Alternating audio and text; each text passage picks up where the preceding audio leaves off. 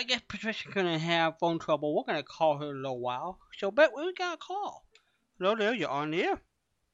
Yeah, hi, Walden. It's Ralph. How you doing? Good, Ralph. Good, Ralph. I got Patricia's having a little phone issue, so we'll call her back in a half hour. But anyway, how you doing, by the way?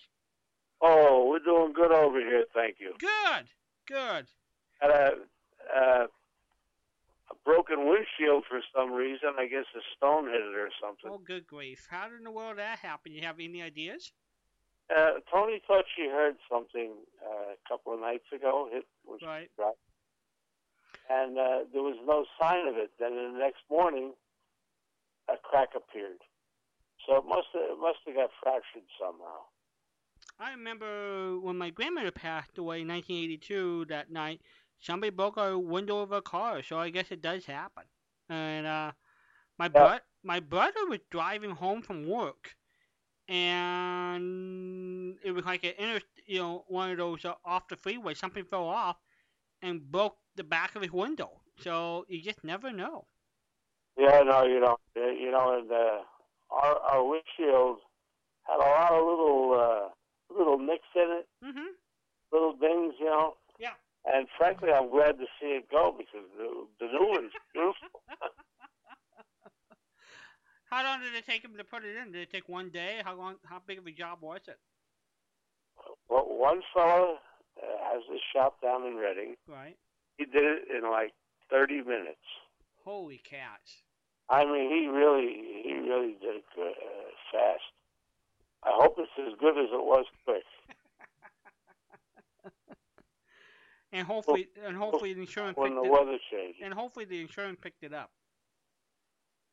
Yeah, well, I had a on my comprehensive. I had a hundred deductible, so uh, it cost me a hundred bucks. Okay. W- We can live with that. Not too bad. Yeah, yeah. Good grief. So how's the weather? Is it hot and humid where you are? It's hot and humid down here. Wh- Was it? Uh Uh, it's cooled off up here compared to a week or so ago, huh. And uh, I don't know. I think it's pretty pleasant right now. That's good. That is good. So, so you and Tony gonna do anything here the next week or two? You gonna get the boat out or anything, or just pretty much gonna be? It, No. It's doubtful because there's not not a lot of water, you know. Do you guys get any of the rain? You know, with that one storm we had uh, about a week ago. Oh yeah, we we we had a thunderstorm up here. I was sitting up on the second floor here, looking out the window. I saw this lightning flash come straight down, and it just missed my neighbor's house.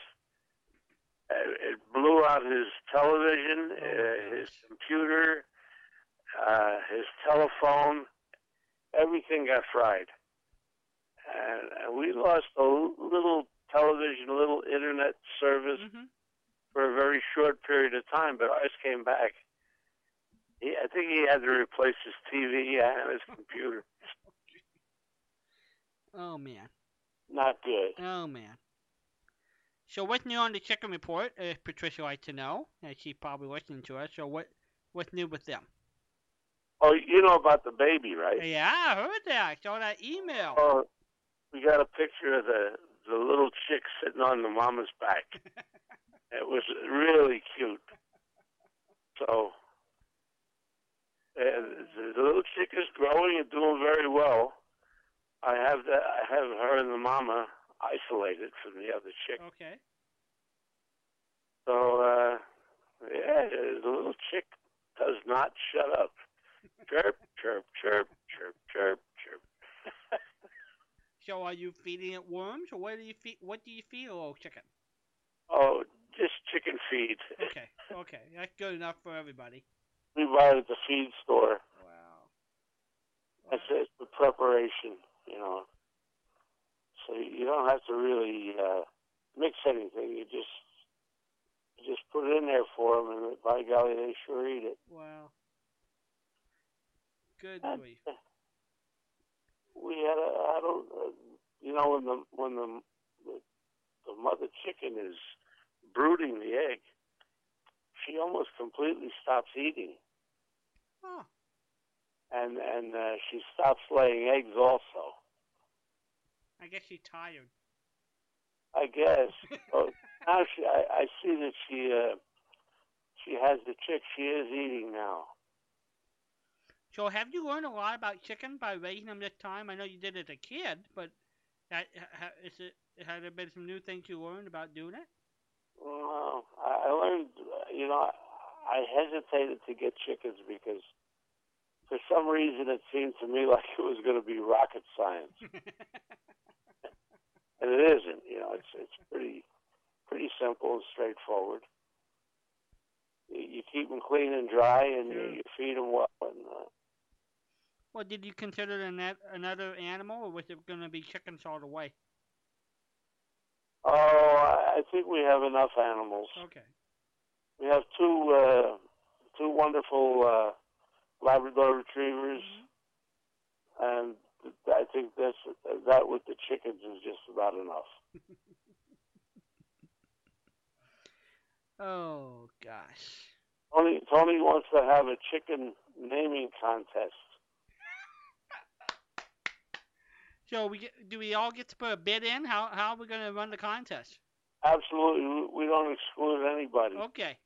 My, my grandson, uh, among other things, uh, suggested Caitlyn Jenner. I don't think so. So anybody out there got a name for uh, for the new chicken in the family? Uh, we don't know if it's a boy or a girl. Yeah. But it's definitely a chicken. Now, how long how long the contest gonna run, Ralph? How long can we promote this? Well, I think we better give it a little time so we can figure out what it is. Okay, so what, a month? What do you think we need? A month, two months, three months, or what? Or we'll get you you'll just announce that you'll announce that that's it. Yeah, I I think uh, before the uh, the sex of the chicken is really apparent, I think it'll be a couple of months. Okay. I'm I'm sure somebody out there knows how to how to figure that out. But so if you have a name for a boy and a girl chicken, you can email them both to Patricia at floridawriter at hotmail.com and she'll forward them to Ralph. And Ralph can declare the winner here in a couple months of the chicken naming contest. I don't know. I think I got. We have too much time on our hands. Oh, I think it's a great idea. And the winner gets to have a picture of the chicken. You know, that we we can email them the picture of the chicken, right, Ralph? Tony had in mind, yeah. the, signed, signed with the chicken's footprint on it and everything. Uh huh. But uh, no money. No, no, no. We'll get we'll we'll we'll, we'll, we'll send a picture of the chicken via email. Yeah, Tony. Uh, Tony barely gives me any money. oh well, the, the you know the allowance is a little tight right now at the house. What can I say? Oh yeah, oh, I think we've all had to pull in a little bit. Oh yeah, oh yeah. Wow. I don't know. So what's Patricia's phone? Well, yeah, we'll, we'll try again. So let me put a little music. So stand by, Ralph. We'll see if Patricia's phone is working. Wait a minute. Let me do this. Um, pay, pay the bill. I, I, I, I wish he could. Wait, hold on. We're gonna play this. You and I will see if we'll go this way. So stand by, everybody, and Ralph and I will be back.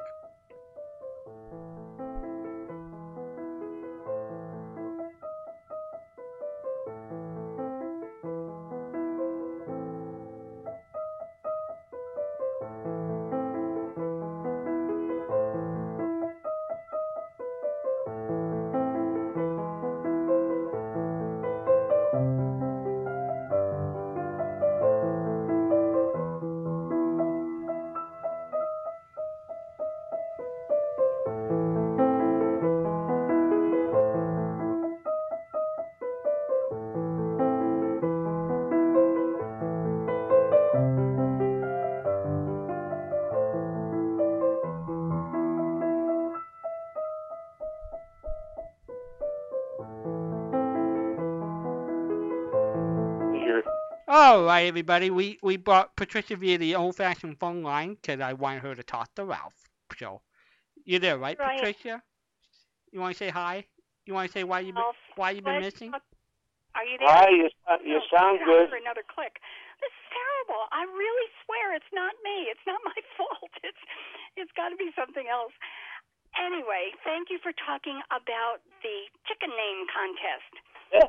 Now, if we if we come up with something like Leslie or Sydney, now that's that can go on either side. If it's a little boy or a little girl, it would work. Yeah, but don't you think it'd be fair that we offer let everybody have a boy and a girl name? They can submit both of them to to you. That would be fun. That way, Ralph can de- Ralph and Tony can vote in the house. I know the the chicken won't mind no matter what we name it. No, I guess not. You know, puppies don't mind that either. Uh, Could we, how about uh, could we just name it Colonel Sanders? No, that probably would not work, right? Oh, I, might, they might object to that.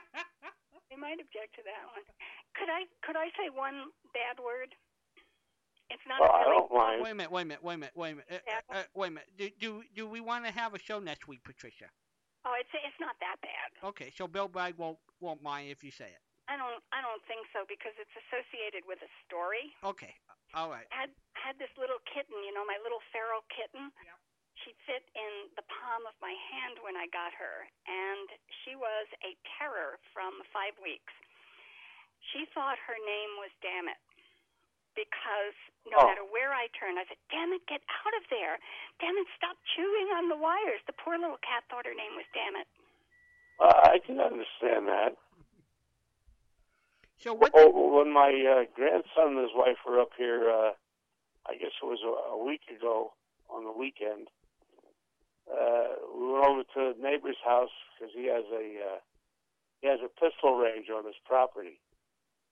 And my grandson is a federal officer and he likes to shoot. So we went over there. In the meantime, the guy had a whole bunch of kittens over there. So they took one home with them and uh, its name is Lewis for Lewiston.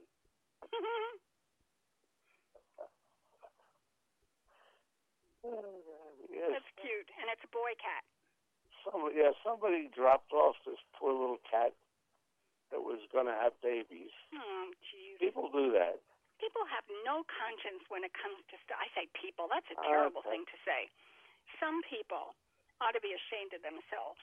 I, I agree with you. It was, but uh, luckily they they dropped it off at the right place, and my, Yeah. my neighbor's wife, you know, we're feeding it and taking care of him. So. Oh, What? dear. Yes, people have them for a pet, and they don't have them fixed, and they have babies, they throw them away. Yeah. Yeah. It's What was your favorite pet growing up, Ralph? Did you have a favorite dog or a favorite cat or anything you were growing up as Well, a kid? I I always had dogs. Uh, I you know we've had probably nine or ten dogs since we're married, and we've only had two cats. But the the last cat we had, he was a character. If you're working out in the yard, he would come over and sit and watch you. And he would bring birds home. And all sorts. He brought a snake. Luckily, it was a harmless snake. Yeah, but uh, we're really dog people. Well, can't. But you had a couple cats, so you at least evened out the score. Yeah, yeah, yeah. And uh, if I could find another cat like the last guy we had, I would most likely bring it home. He was he was a very good cat. You know, where we live, uh, we don't have a cat box. You open the door and you let the cat out. you come back when he's done. You, that simplifies stuff. yeah, it makes it makes life a lot easier. I, I can't stand the smell of cat boxes. I'll keep that in mind. Yeah. Okay, so did your doggy have a doggy box, or you let him stick out there and do your thing, and come back when you're ready? Oh. Oh yeah, we can let them out the door and they run out and do what they're going to do and come back. We, we, we, you know, we got a fairly good sized piece of land here, Yeah. and both of them are Labrador retrievers, and they they are just they're just the finest dogs that ever lived. They they they, they won't leave the property. They they'll chase deer, and they chase the deer. I don't know how they know where it is, but they chase them to the pro- property line. And once they're off the property, they stop. Okay. They know where the property line. They read the map, I guess. I guess uh, it must have a surveyor's map of something.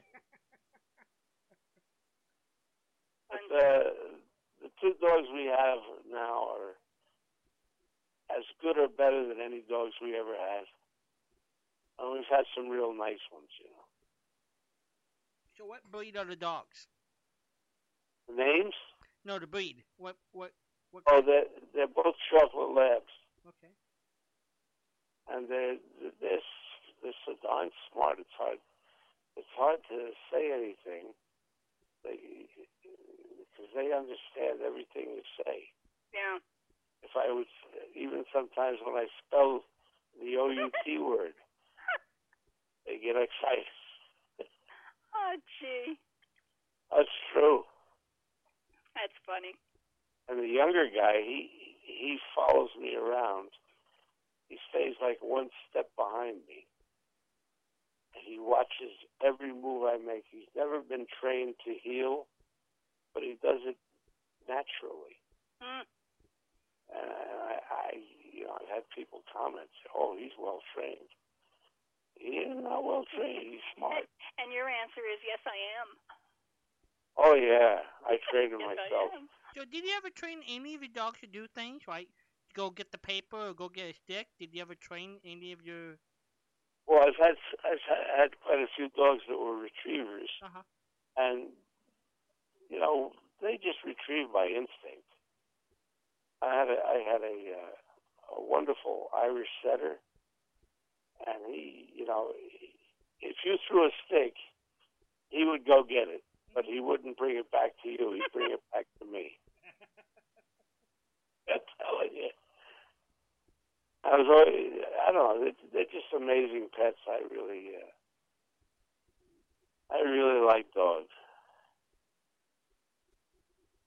I can tell. Oh, do you still have that kitten, Patricia? No, I had to find a home for her. I've only got a little apartment. I mean, really a little apartment. And um she and I just I mean, it, it was just too small for her. She was nothing but energy from morning to night. Yeah, they, they are something else. Yeah. So, We're having um, uh, influx of squirrels over here. gee. We have a bird feeder that's up on a pole, you know, uh, up a, hmm a narrow metal pole, and it hangs there. And the squirrels climbing up the pole and and bridging across, grabbing a hold of the bird feeder, and then hanging there and eating. Oh my gosh. So today I, I greased the pole. I was just going to ask you I you you grease the doorknob for your poor boss. Why wouldn't you grease the pole?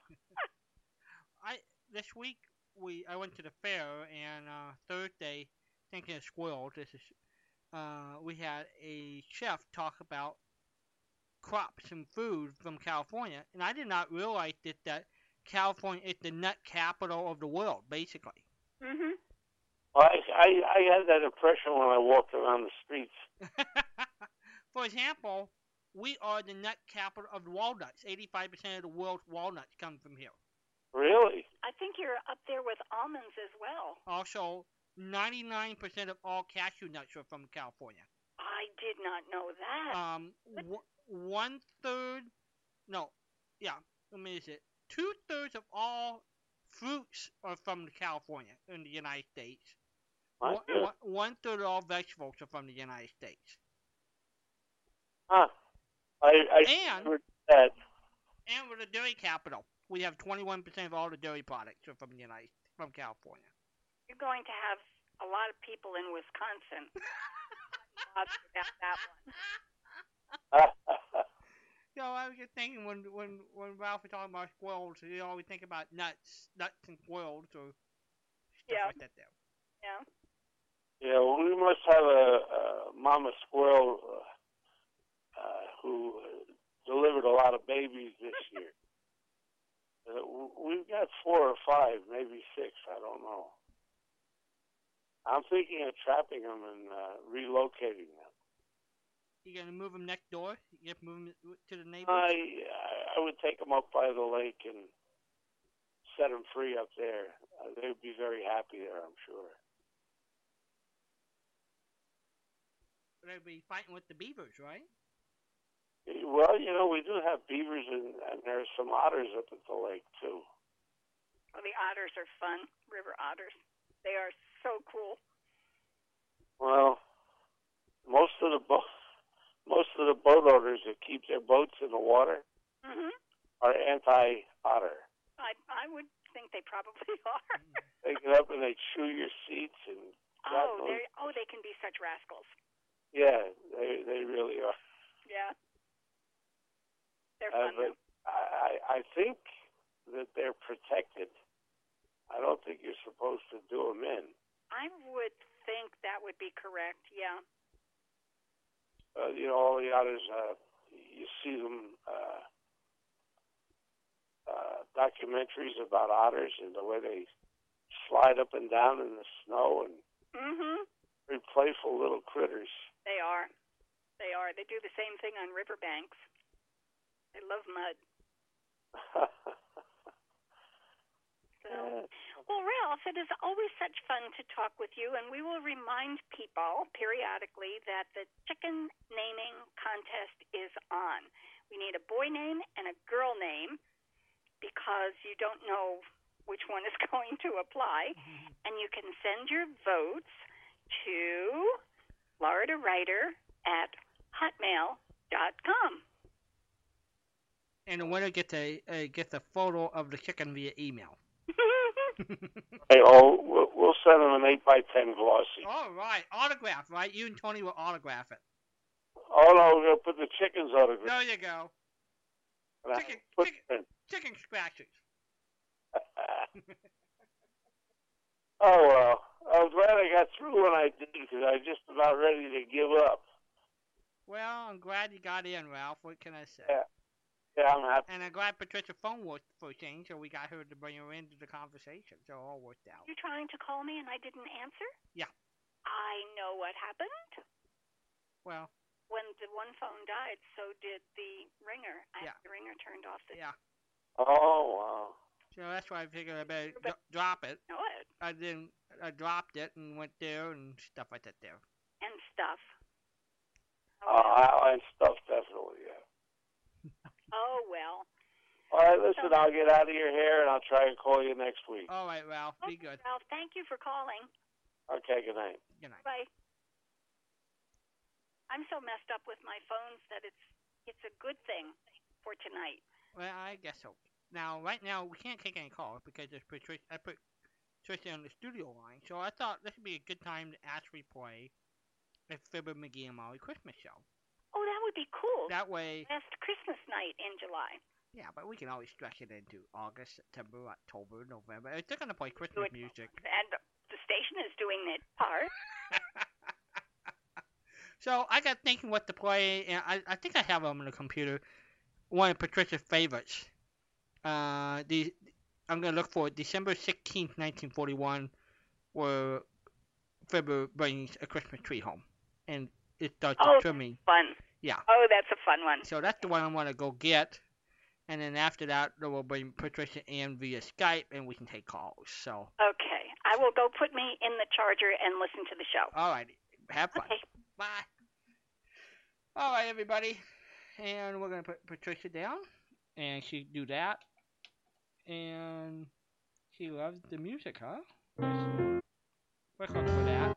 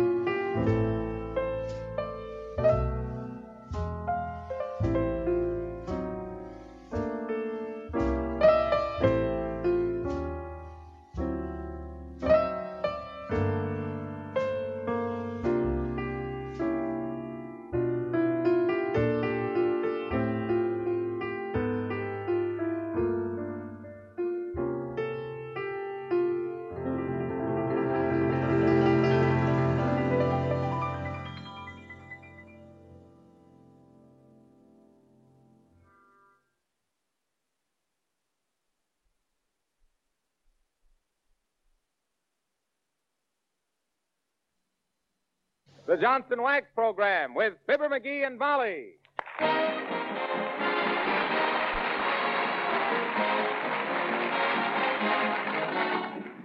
The makers of Johnson's Wax and Johnson's Self Polishing Glow Coat present Fibber McGee and Molly, written by Don Quinn, with songs by Martha Tilton and the King's Men, and music by Billy Mills. The show opens with the National Emblem March.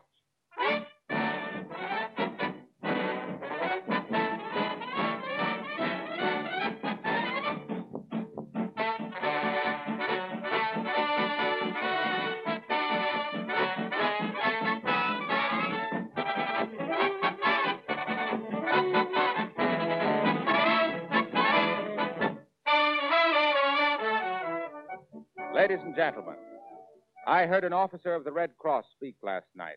He was asking for money. He said in part that it was customary these days to preface any request for help with an apology, but that he wasn't making any apology. Neither are we. The Red Cross needs $50 million, urgently and immediately. Now, for 130 million people, that's the price of a few cigars or a lipstick. The Red Cross is always ready to help in times of war and disaster. And from now on, the demands upon them will be great. But we are a great nation. So let's give till it hurts.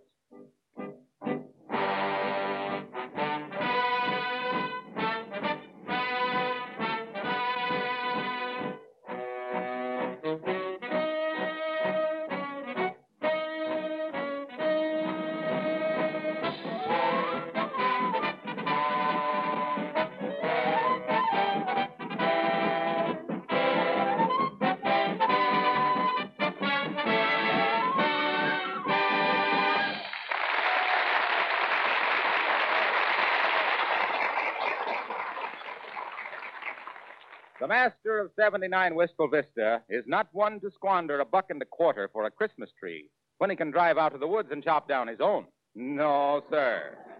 And here, driving up to the house, frostbitten but triumphant, we find that lumberjack who saves Jack on his lumber, Fibber of Fibber McGee and Molly.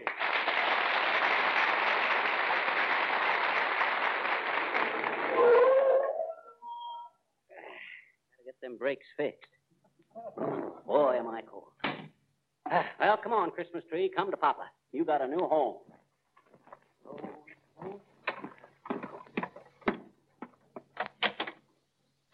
Oh, McGee, you're getting snow all over the hall. Why didn't you stamp your feet? why should I stamp my feet? I ain't mad at anybody. Besides, they're so cold, I'm just walking from memory. Oh.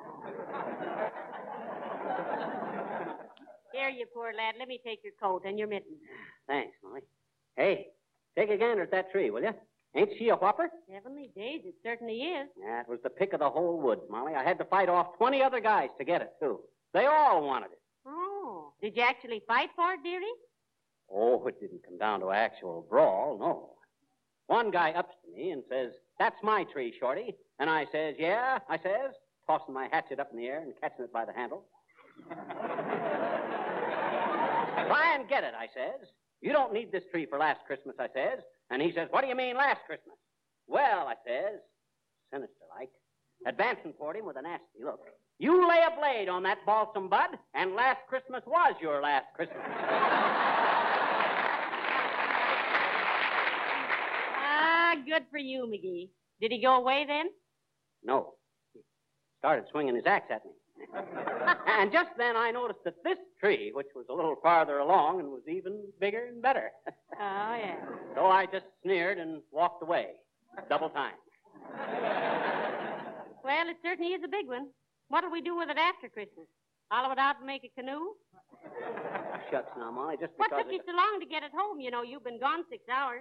Well, I had a blowout on the way back and had to stop and buy a new second-hand tire. Cost me oh. seven bucks. Where's the hatchet? I lost it in the snow. I know just where it is, and next spring when the snow melts, I'll get. it. Oh my gosh!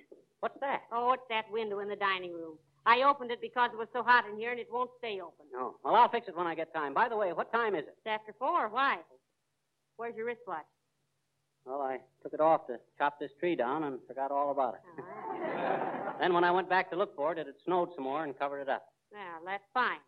A thirty dollar wristwatch, a two dollar hatchet, and a seven dollar tie. Thirty-nine dollars for a ninety-eight cent Christmas tree. Oh, happy Yuletide.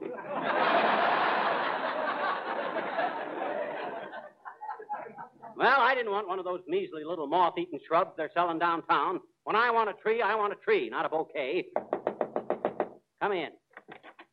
Hello, Mayor La Trivia. Uh, good day, Mrs. McGee. I say, McGee, Yes? about that job you wanted in the City Hall. I'm still working on it, but I'll have to have a little information. Well, tell the nice mayor what he wants to know, dearie. Okay. Dig me, Latriv. Well, first, can you dominate people? Can you let the ones in that you really want to see and shut the rest out? Absolutely. Another thing, McGee, can you stand it physically? To be mauled by crowds of people all asking you questions. Can you ignore the whispers behind your back? Can you give orders in a loud tone of authority? Boy, can I. Listen to this, Triv. All right, folks. As captain of the detective force of Wistful Vista, I order you to make way there. Stand back, everybody. The oh, police. uh, this wouldn't be a police job, McGee. Oh. But one of the elevator operators has just been drafted, and I've suggested you. I'll let you know later. Good day. Why, that small-minded, boat-grabbing, baby-kissing... No, no, no. Never mind that now. Say, uh, uh, where should we place this tree, McGee? I don't know. Where do you think? Well, offhand, dearie, I'd say it was a toss-up between the Grand Canyon and Death Valley. Oh, shucks, I told you I got to trim it down a little. Get me a hatchet, will you? The hatchet, dear boy, according to your official communique, Yeah. is at present sleeping its edge off under a snowdrift 18 miles north of town. Yeah, well, we got a saw, haven't we? Not a very good one. It's all bent. Who bent it? You did. Huh? After you saw that vaudeville act at the Bijou last uh, October, you tried to play phony boy on it, remember? Well, I guess it'll still work. Say, it's awful hot in here. yes, it is. I'll open that dining room window again. Okay. The thermostat on the furnace is off of order, and I've got to get it. Boy, am I tired. Ah, but what a tree. Why, this will give us enough kindling wood for all summer. Except that we don't need any kindling wood in the summer. Say, McGee, I just thought of something. What's that? This tree is so big, our little ornaments are going to look awful silly on it. Yeah, I never thought of that. I better order a bigger assortment of ornaments. Now, hand me the phone, will you? Here. Thanks. Hello, operator. Give me the Wistful Vista novelty and day. Oh, is that you, Myrt? How's every little thing, Myrt? Huh? Who? Your niece. Somebody grabbed her and kissed her during the blackout. Oh, heavenly days, McGee. Does she know who it was? She'll recognize him when she sees him. He'll have lipstick all over his face, neck, and shirt front. From just one kiss? What do you mean, one kiss? That blackout lasted three hours. what say, Myrt? Okay, I'll call him later. Hey, did you get me the saw, Molly? Here it is, dearie. Now don't get sawdust all over my floor. Why not? It'll make Uncle Dennis feel at home. Let's see. I guess I better take a couple of feet off of the bottom first. Yes, and trim out a hundred or so branches. Tarzan or somebody might be hiding in there. Who? Tarzan. Who? I said Tarzan. Who? Oh, stop it, McGee. That's I didn't say anything. You said Tarzan. Who? Tarzan. Who are you shouting at? Who? Hey, what the? McGee, it's an owl. He's in that tree. Huh? Look, up on the fourth branch. Oh, my. Oh, my gosh. Shake the tree, Molly. Open the door and we'll shoo him out. You! Come on, get out of that, you big buzzard. Go on, scram. Take it harder, McGee. There he goes. Chase him, Molly. Chase him this way. Look out, look out, look out to the table. Ooh. Head him toward the door, Molly. Wave your hand I am waving my hand. Shoo, scat, go away, Birdie. He won't even look at me, McGee. Well, owls don't see good in the daytime. Well, what do you expect me to do? Buy him some glasses? Hey, ooh, there he goes. Go on. Beat it.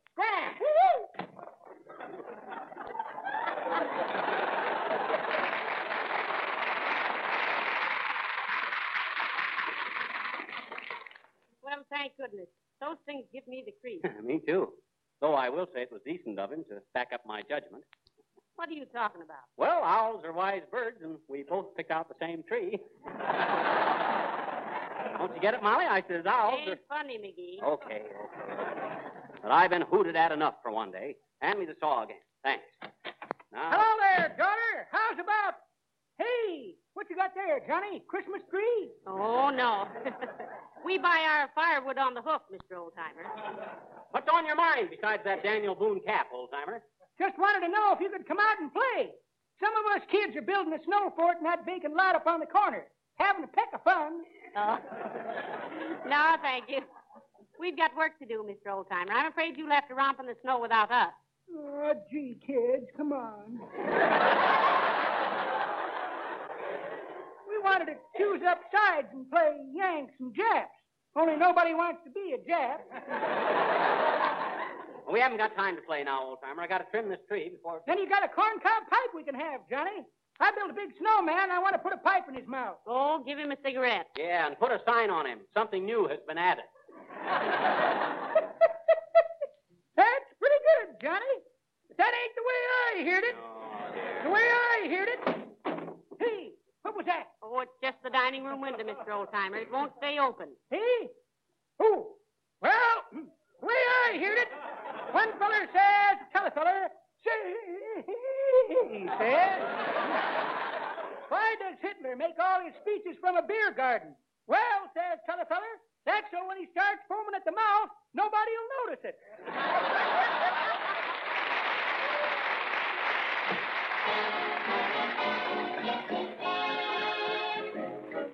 Martha Tilton sings Thank Your Lucky Stars and Stripes. If you live right, if you get to sleep at night, you can thank your lucky stars and stripes. If you feel free, if there's sugar in your tea, you can thank your lucky stars and stripes. Steam heat and ham and eggs and hay rides and cider kegs if you like the good old Yankee way. So say so if you can sing and believe in anything. You can thank your lucky stars and stripes.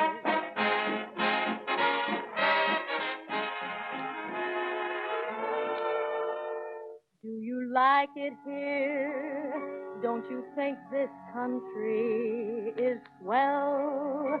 Do you want to cheer? Ring the Liberty Bell. Life is gay, if there's fun on Dollar Day, you can thank your lucky stars and stripes. If you can joke and enjoy an artichoke, you can thank your lucky stars and stripes. Dime stores and bobby pins and hot dogs and Mickey fins. If you like the way we go about it, shout it.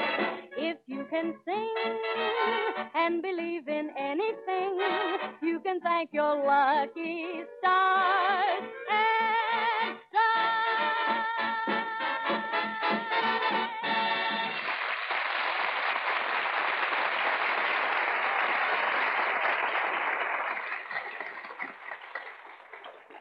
Oh, they cut down the old pine tree, and they hauled it away to the mill to make a nice Christmas tree just for Molly and me. Gee. In... Huh? Goodness sakes, do you have to sing with your sawing? No, I don't have to, but it helps. Hey, how does it look now, Molly? Beginning to shape up pretty good, eh? Yes, if you like that shape. Pretty lopsided. It is? Where? Oh, oh yeah. Sure. Well, I can trim that side off a little more. It's a good thing I got a big tree to start with, you know it? Well, Yeah. listen now, try and be a little quieter. Uncle Dennis is upstairs taking a nap. That guy's always taking a nap. And I just found out why he wanted that old brass bed brought down from the attic, too. Why?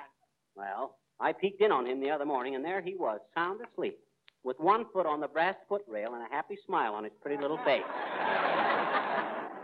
Now, now, let's not start on poor Uncle Dennis again. Uh, He's a gentleman and a scholar. he ought to be a scholar. He's had more teachers than anybody I ever knew.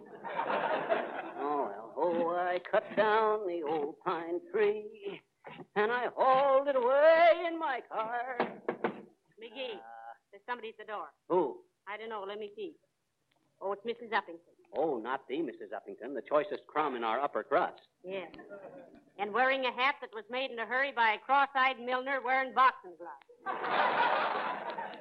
Come in, Abigail, darling. Uh, how do you do, my dear? And Mr. McGee. Hi, Uppy.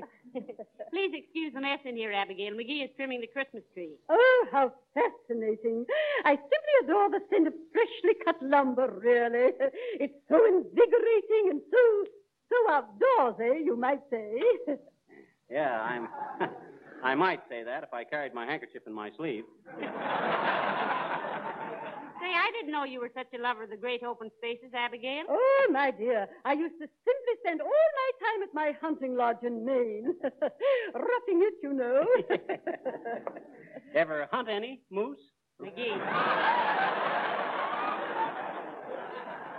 Watch your commas, dearie. Well, did you, Uppy? Oh, no, no, I was never much of a Nimrod, Mr. McGee. we called it a hunting lodge because we were always hunting a fall for bridge. Ah, but you really ran wild up there, Uppy. Don't pay any attention to him, Abigail. You know, he thinks he's a great woodsman because he shot a bear in Alaska last summer. well, that was something. If you ever walked through a dark forest with, with the feeling that something, something was creeping up on you, ready to pounce any minute, and suddenly, Wow! Help! He got me! Shoot him! Take it easy, McGee. Huh? Take it easy. It's just the window in the dining room. it won't stay open, Abigail. But say, where did you get that hat? I haven't been able to take my eyes off it. oh, do you like it, my dear? she didn't say that. She just says she couldn't take her eyes off it.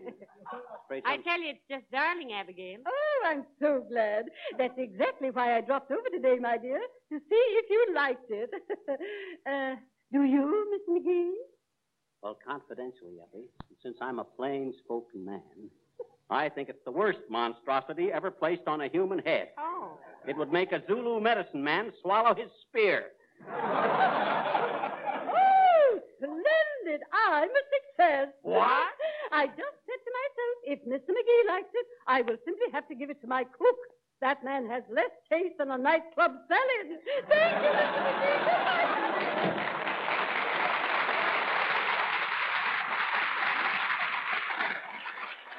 Why, that old flounder. so I haven't got any taste, haven't I? Not in half, dearie. Oh. When it comes to fashions, you'd better just do one thing. What's that? Saw wood. Huh? Oh, okay. I got needles galore sprinkled over the floor in the shade of the old pine tree.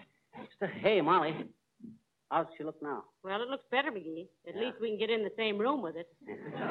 Now, if you'll trim some more off the far side there. Okay, I'll. Oh, hi, Harlow. Hello, Fibber. Hello, Molly. Hello, Mr. Wilcox. Won't you come in and get some sawdust all over your clothes?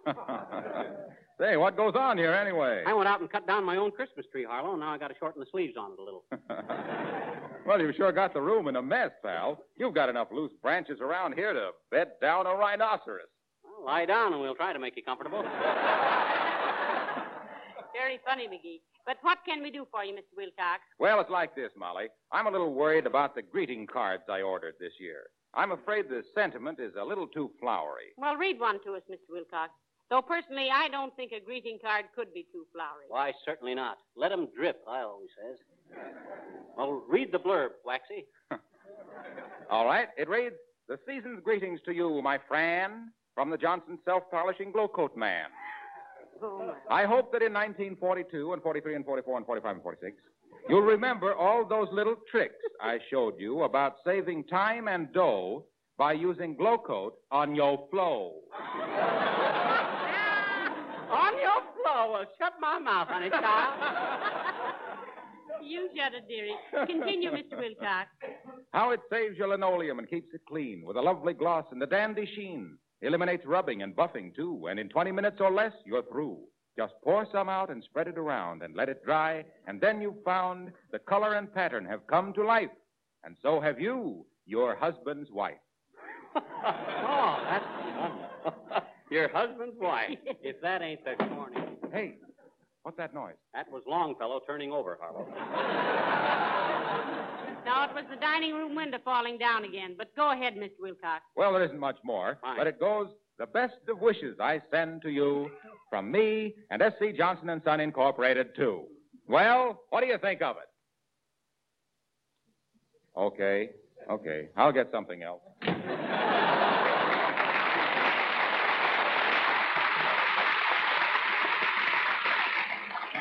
Naive character, isn't he, Molly? How naive. Oh, I was talking to him one day, and he looks all around to see if anybody was listening, and then whispers to me that Santa Claus didn't really live at the North Pole.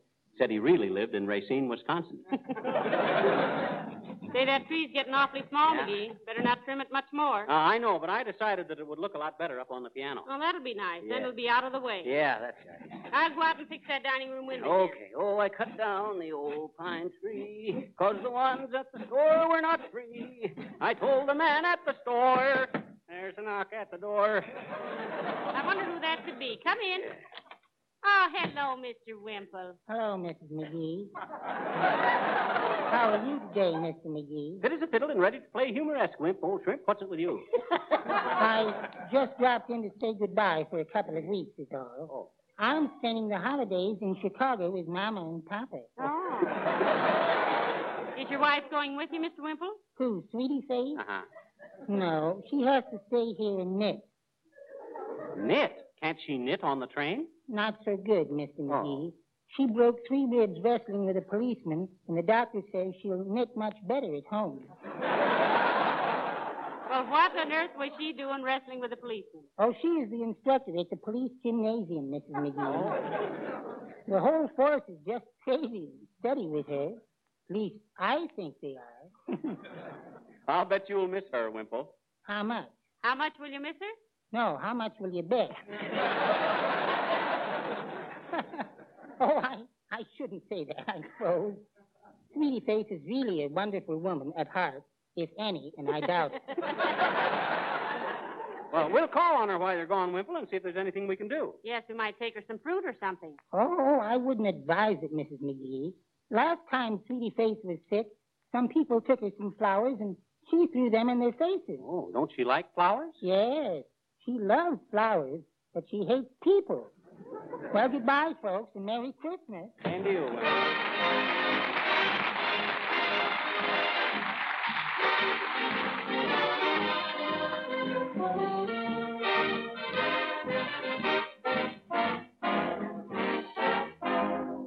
The King's Men sing Coming Through the Rye. If a body meet a body coming through the rye, if a body kiss a body, meet a body cry. Every laddie has a lassie, may they say,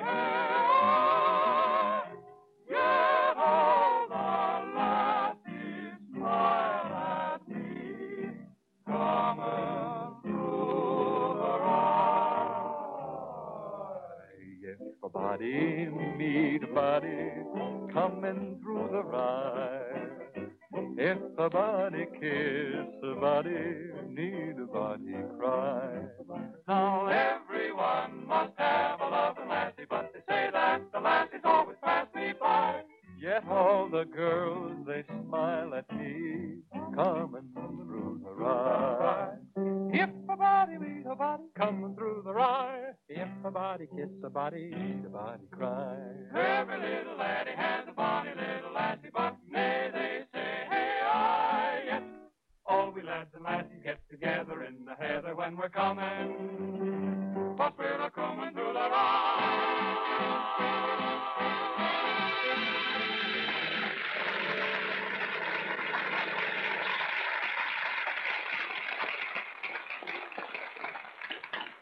Trumpeter, what are you sounding now? McGee, haven't you got that tree fixed yet? No, but it won't be long now, Molly. Anyway, I hope not.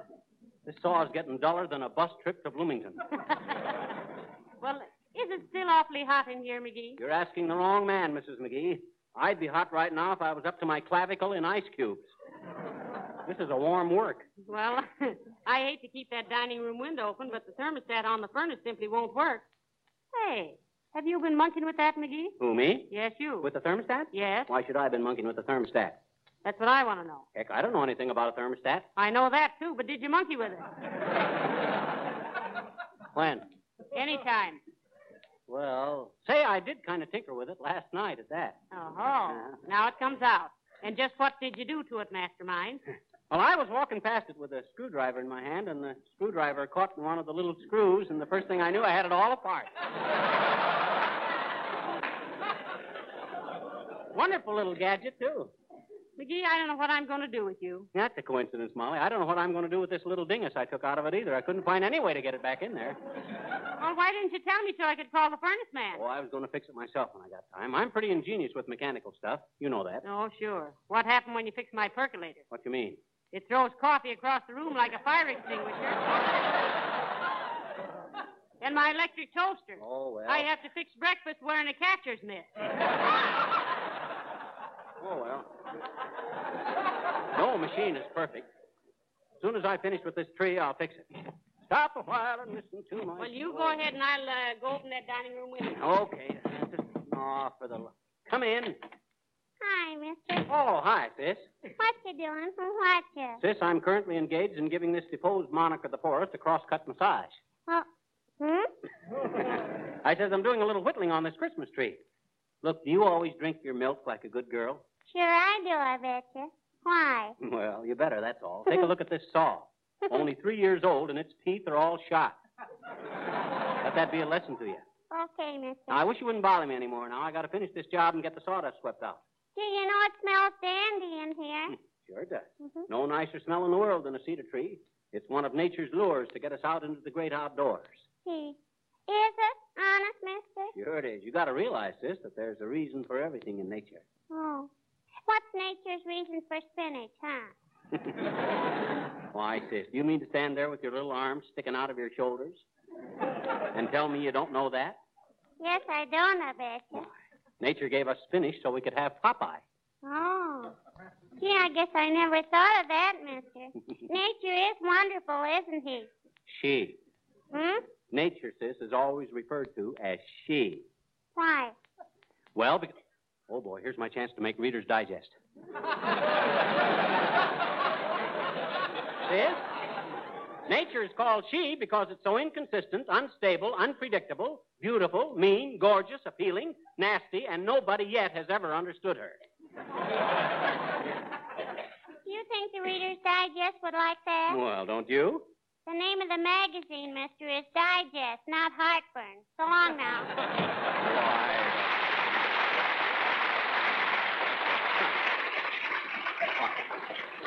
That's the last time I ever try to explain something to her, if I'm smart. Oh, they... Uh-oh. Aha. Now we're getting someplace. Now to cut her down on the sides. Now, trim the ends a little bit. Get her up there. There. Oh, heavenly days, there goes that window again. You don't have to worry about it anymore, Molly. Here, here's a nice stick I made for you to prop it up with. Oh, fine, dearie. Just the thing. Yeah. Thank you. Oh, forget it. It's nothing that any red-blooded American boy couldn't it have was very thoughtful of you now, McGee. Say, Huh? what became of the Christmas tree? That's it.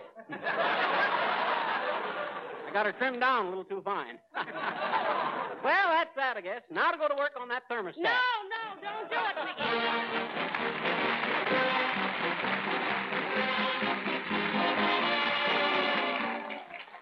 Folks, day after day and night after night on this program and others for the past two weeks, you've heard urgent requests to buy defense bonds and defense stamps. It's getting a little repetitious, isn't it? Well, it's going to get more repetitious. We're going to say it again and often and loud. This is not an invitation to a tea party or a bingo game. This is war, and we've got to do something about it. It's going to cost a lot of money to win it, but it would cost a lot more than mere money to lose it. Now, don't wait for somebody to come to your door selling bonds and stamps.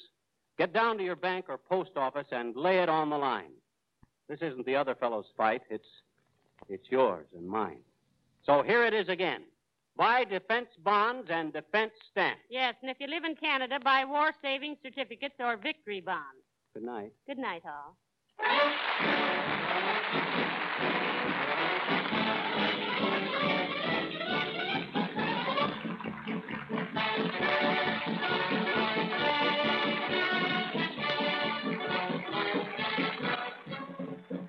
This is Harlow Wilcox, speaking for the makers of Johnson's Wax Finishes for Home and Industry, inviting you to be with us again next Tuesday night. Good night. This is the National Broadcasting Company.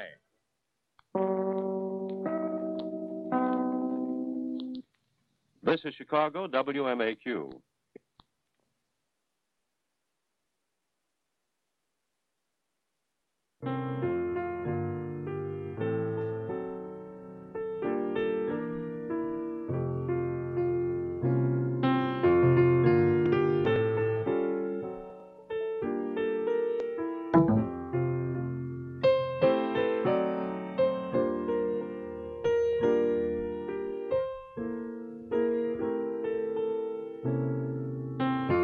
Windows is ready. Bill Bragg. End call.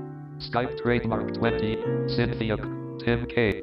Frank Brett. Patricia Hewitt. Bill Bragg. John Ga- Benno. Unread messages. John. Unread messages. William. William. Larry Gast. Plus one eight. Patricia Hewitt. Bill Bragg. Plus one. Unread messages. Michael. Unread messages. Matt Rock. All Skype. Plus one five. Plus one. Add an back. Adri. Add an L. Plus one. Plus one. All Skype. Unread messages. Matt Rock. Unread messages. Michael. Plus one four. Patricia Hewitt. Bill Bragg. Plus one eight. Larry Gast. William. Unread messages. William. Unread messages. John Holst. Ben Omer.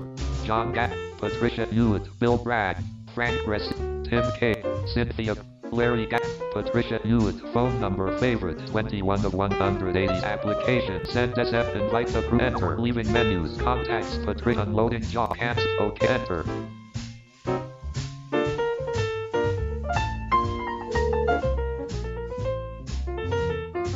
I'm here.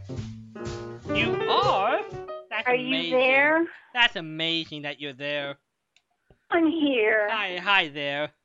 Between me and Live 365, you're getting a challenge tonight. That's Hello. okay. That's why I'm here. You know, I'm supposed to oh, be. good to know you're there. I'm supposed to be talented to do all that. You know. You are so talented. No, I just fake everybody out. Hello there. You're on there. Merry Christmas, y'all. Holy oh, cat. Well, Merry Christmas, Harwood in North Carolina. How are you? We haven't heard from you forever. Well, it had been a little while, I guess, but I'm still here. That is good news. Yes, it is. I'll bet I figured that one out. Well, It took recent deduction and elementary their watch and stuff Sure. like there. You know. Sure, my dear Watson. How are you doing? oh, pretty fair, I guess. Been worse. I, last time I heard anything out of you, though, you weren't doing too good. I'm I'm fine. Don't worry about me. no, I'm doing fine. Thank you. I I wish better, but I'm stuck with what I've got. Well, I'm the same boat over there, but I thought about you many times and just, I don't know how it seemed to, that I would get around to calling. Well, we've been cutting out a little bit early, and sometimes you're the morning coffee gang, Well, so we're gone when you make your coffee. what few times that I have heard you, you were winding it up, and Yeah, that that let me out. So I've been pooping out four and a half hours, and I and I poop. well, I understand that too. I have the same problem during the day. we're we're on the same page of poop out. Yeah, I think so. Oh, it really is good to hear from you. Tell me what's going on up there. I guess the last time we talked to you, you you, you spent a whole night in emergency, if I remember right, Harwood. That's right. Almost. Yeah, I agree with you. But you know, that got cleared up finally, and well, uh, I'm I'm I'm doing all right, I guess. We've been had a lot of stuff to sew and pretty busy with that. It just run us both down before the day is over, but I guess that's the way it goes. I'm we're glad to have the work though. I'm not complaining about it. It's just wish we could get more done every day. Yeah. I mean, what kind of work project you been working on? Anything interesting, or has it just been uh, typical stuff? I, I, I have all kind of things. I'm always doing, trying to improve uh, things, and make things easier and all that kind of stuff. But what I was really talking about was that um, we've had a lot of stuff to sew that, um, you know, Barbara sews the the know, stuff and all, and we've got one customer that's been buying a lot more of what we make for him than he has for a good while, and uh, we just having a problem keeping up. He's buying, so he's after us all the time to get more, and you know, it's just uh, um, not good that you you run down before the day is over, but we're doing pretty fair with it. Just kind of runs you ragged. Most of what we make for him is a, and I think I may have mentioned it to you before. I I don't know. Um, he makes these barriers that work like a, a window shade, except they pull out horizontal instead of vertical, and they're mounted on the on the side of a passenger at a loading dock or whatever it may be, and um, you pull this thing out and to, to block the access for people that's not supposed to be going through there, and we make them from most of them are roughly 13 feet long. Some go up as much as I think the longest one we've made out of this stuff is like 25 feet long. Um, they're more of a hassle than the 13 footers, but you know you have to do what he wants. Yeah. But most of what we make is is 13 footers. But we do the the fabric stuff. Uh, it's a um, yellow screen mesh type material, and we have to sew a two inch wide ribbon on top and bottom on both sides, and these have um, black and yellow stripes on them. And then we put a, a pocket on the end out of vinyl that you put a pipe through that allows you to, to, to pull this thing out. Um, we don't make the winders or any of that or assemble any of that. We just just do the the sewing. How do you decide what to charge? You get based upon an hourly rate? Is that sort of? I mean, every Oh, gener- generally yes. yeah. With these, we've done so many of them. Um, let's say, you know, most of what he gets is 13 feet. Well, if he walks in, he wants 15 feet or 20 feet. Right. Um, I pretty much have just narrowed it down so much per foot Okay. that it doesn't get so complicated when he changes length because you're doing the same thing to all of them now. We put stays across about all of them now, which we didn't used to do. But it's a fiberglass strip sewn in a pocket to stiffen the thing so it'll stand up uh, vertically when it's pulled out. It, it doesn't want to sag as bad. And like a 13 footer, he just started putting stays in those uh, two, three months ago. But the uh, 20, 25 foot and so forth, they have to have at least three in them. So, you know, we just charge so much per foot plus um, like fifteen dollars each for the the stays that go across them. And if we put them in when we first make it, it's a lot simpler than having to go back and modify. Yeah. It, it takes a lot longer to modify than Yeah. to start with. Well, it seems like you do. Pretty all- much how it worked out for him. Now other jobs and all, you, you about all you can do is go by time.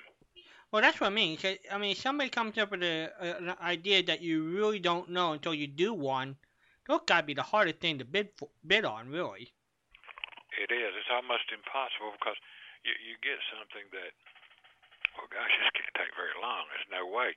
And uh, four hours later, you're still messing with it. Right. Uh, things seem a lot simpler than than they turn out to be most of the time. But these, we've been making these for several years now, and we've worked a whole heap of the bugs out of it. I've made fixtures to go on a sewing machine to improve things and make it easier and all this kind of stuff. And um, I can cut them now where Barbara used to have to do that, and that was very time consuming because we'd have to pull it off the roll and she'd have to mark it, and we'd have to put a four foot square across it and mark it, and she'd have to run back and forth around the table and cut it and all this kind of stuff. Then we'd roll it up, and all of that's gone now. Um, we have an electric cutting knife, which we had then, but it wasn't practical to do this. But they make these things that have tracks on them that you can mount on the table, and that knife will follow the track. Well, you're talking, you know, roughly four to six thousand dollars for one of these things, which we didn't have. So I made my own track and attached that to the table in front of the roll of material, and now, and of course, I I marked the table to make it even faster. You know where we want to cut them, and I can cut all the panels myself except the longer ones. Uh, we only got a 16 foot table, so once they get past that, uh, it kind of takes two people to help measure. But anything less than that, I can cut myself, and my time's not very valuable, so uh, I can do this anytime, whether she's down there or not. Mm-hmm. And I cut them and roll them up, and then when she comes, we start sewing them. So things like that have have improved things drastically over when he first started buying these things. I use a formula. Whatever I think it's going to take, add fifty percent. Yeah, It comes out pretty pretty right. yeah. But you know, it's awful hard when somebody comes in with something and wants a price before you do it, and I don't blame them because I feel the same way. You can get had real quick, but of course that shoe fits on the other foot too. Um, Mhm. you you can get had when you underprice something. Yeah. But Um, if, the ad fifty percent has always worked for me, but I don't deal in product. I deal in intangible, yeah, and it's strictly time with no materials. So, so never mind. Don't take my advice. You you get you get back to the deal that if it was easy, everybody would be doing it. That's right. So anyway, it's it's all worked out pretty good. It's just you know our main problem is we can't do what we used to do, and um, I'm a morning person. I get up early and go and go and go go, and the stuff I have that runs you down. But you know by five or six o'clock, I'm about ready to fall out. Mm-hmm. Well, Barbara can't get up in the morning. I mean, she's lucky to get get sewing by anywhere from eleven to two, uh, one o'clock. Well, now we got two problems. I've worn out. I'm worn out by eleven o'clock. So it's uh that doesn't help matters when you wind up with you know four or five hours to to sew. But we're dealing with it, and uh, I guess that's what counts. well, the problem is you don't sleep long enough. Well, I'm I'm sure you're right. That that doesn't help either. But you know, when you got two Well, people, that's my only solution. I mean, I'm I'm a night person who doesn't do mornings well, and I have a big T-shirt that says I do not do mornings, and it's got a moose on it. Um, okay, it's I think it's more difficult for a night person to try to wrench himself into a daytime schedule than it is for a daytime person to wrench in the other direction. I think. uh, I would be partially inclined to agree with you. However, see, my problem, I used to stay up a lot at night too. Man, I would I would get on the radio and I would still be there at one, two o'clock in the morning. But I can't do that anymore. This myasthenia gravis just takes everything you got out of you. And by well, depending on what I've done during the day, by five, six, seven o'clock, I'm staggering like I'm drunk. I can't hardly stand up. I just, and if I stop, man, you can. If I sit down and stop, you can forget it. I mean, I'm done. I cannot get up. I can't go. I can't do anything after that. Well, Bar- Well- Barbara can stay up, you know, till one, two o'clock in the morning. Then she don't want to get up in the morning. Could you do a Winston Churchill and take a, uh, an afternoon nap? I do what, Walden? Do a Winston Churchill and take a nap in the afternoon. Oh, well, we do that sometime too. Yeah. She gets started earlier than usual, and we still have to get something out. Uh, uh, that's about the only solution you can can do. Mhm. You know, like I said, I'm I'm, I'm so glad we've got the work. Yeah. Nobody's buying towers anymore. Let me tell you, or, or nothing related really, and uh, I'm not doing anything in my business, and all intents and purposes, it's dead. Uh, I'm here every day, but nobody's buying. So, you know, we When did you see that start? When did that trend start to happen? uh, it started just a few years ago. Uh huh. But the two-way radio industry is dead in the ditch. About the only people buying stuff like that anymore, and and towers and all for business purposes is is just essentially gone. Municipalities use it uh, and things like that. You know, government agencies or whatever. Any idea what, ha- what why it went away? Oh yeah, uh, the cell phone was the first problem. The next one was your your um, um, iPhones, uh, Blackberries, things Mhm. of that nature. Right. Um, companies started using things like that, just texting it from information to their service people. Uh, they don't know how big a mistake they made, but they did it, and that's the way it is. Um, but but they just don't use radios anymore. So if you don't use radios, you don't need towers. So that's kind of how that deal works. But Uh huh. The thing is, when they were using radios, they had a dispatcher, and everything that was said, the dispatcher heard it. Well, then when they got cell phones, um, and especially even worse when the company started paying for them and all the service people had phones instead of radios, then the dispatcher hears nothing. So, uh, guy get done with the job. he- Hey Joe, uh, how about meet me over at McDonald's in about 15 minutes? Dispatcher don't know nothing about that. So they go sit over at McDonald's two or three hours. Um, we've been in, in restaurants, we'd go in to eat, and a whole group of service people sitting around a table just having a big time and eating, drinking coffee and all this kind of stuff. When we got through and left, they were still there.